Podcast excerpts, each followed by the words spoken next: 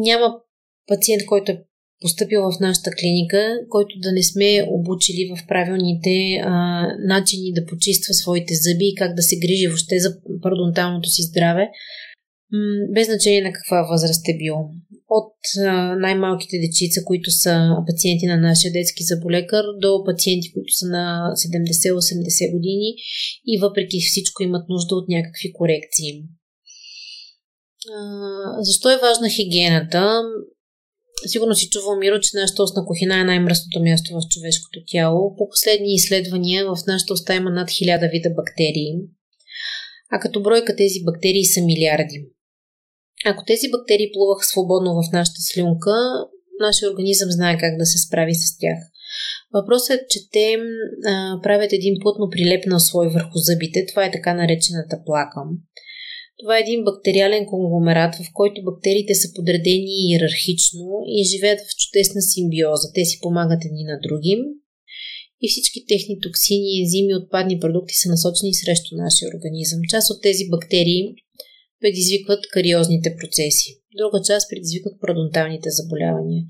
При всички положения има и една малка част, с които ние можем да живеем в, в равновесие. Стремежа ни при една а, ежедневна орална хигиена не е да направим стерилна устна кухина. Ние не можем, но не е необходимо. Стремежа е така да почистваме зъбите, така да отстраняваме ежедневно плаката, че този а, бактериален слой да не позволяваме да остарее. Това означава най- а, така дилетантски казано, не позволяваме на лошите бактерии да потиснат добрите бактерии. Най-общо това, на което уча пациентите ми, са три стъпки, които са много важни за почистване на зъбите. Първия, първото е начина, по който трябва да почистят зъбите си с ръчна четка или въобще с четка. Втората стъпка е почистването между зъбите и третата стъпка е а, изплакването и жабурването с а, разтвор за орална хигиена. Ако трябва да кажа какво е най-важно, може би, за почистването с четка, пациентите трябва да избират четки за зъби, които са меки. С а, твърдост на косма, софт. Това пише на четките. Защото това, което трябва да махнем от зъбите, то е меко като крема сирене. Не ни е необходим натиск и изключително вреден навик е а, страхотния натиск, страхотната сила, която прилагат някои пациенти, като почистват зъбите. Освен меки, четките трябва да бъдат с равно подрязани косъмчета. По този начин четката работи с цялата работна повърхност. От значение е движенията, които използва пациента, като те са различни в различните години. За малките деца най-често използваме кръгови движения. Най-често ги насърчаваме да използват кръгови движения. Това е едно движение, което най-лесно се възпроизвежда от децата и много лесно можем да им го обясним, като им обясним, че рисуваме облачета, рисуваме дим, рисуваме кръгчета. С промяната на флората и в хода на човешкия живот, някъде от пубертета, всички пациенти би следвало да използват измитащи движения, които започват винаги от венеца и са в посока короната на зъба, т.е. видимата част на зъба. По този начин ние не само почистваме зъбите, но и изгонваме бактериите от мястото, където венеца се среща с зъба. Това е ключа към а, парадонталното здраве, да няма инфекция в областта, където венеца се среща с зъба. Това е точка 1. Кога четкаме зъбите сутрин и вечер, сутрин след закуска, вечер преди лягане. Казвам го, защото изключително много пациенти четкат винаги преди закуска, след това закусват, деня им започва с а, бясна скорост и всичко, което те са консумирали, остава по зъбите с часове. Така че правилното почистване да, да бъде сутрин след закуска, за да започне деня ни с минимално количество плака, бактерии и хранителни остатъци. Вечер преди лягане, за да можем максимално близо до часа на заспиване да е почистването. Едно време нашите баби казваха, сутрин зъбите се мият за красота, вечер за здраве.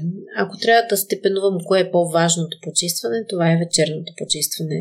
При него пациентите, не пациентите, хората трябва да легнем с минимално количество плака, за да може а, през нощта, когато почти няма слюнка, която всъщност ни защитава, бактериите да не могат да развият блестотворния си потенциал. Да кажа за конец. Казай. Значи, почистването между зъбите, а, ако всяко хапче, ако всяко заболяване си има хапче, за пародонталните заболявания хапчето е почистването между зъбите. Без значение дали ще се прави с конец за зъби или с интердентална четка, между зъбите се намират около 45% от всички бактерии. От междузъбното пространство обикновено започват кариозните процеси, от междузъбното пространство започват пародонталните проблеми.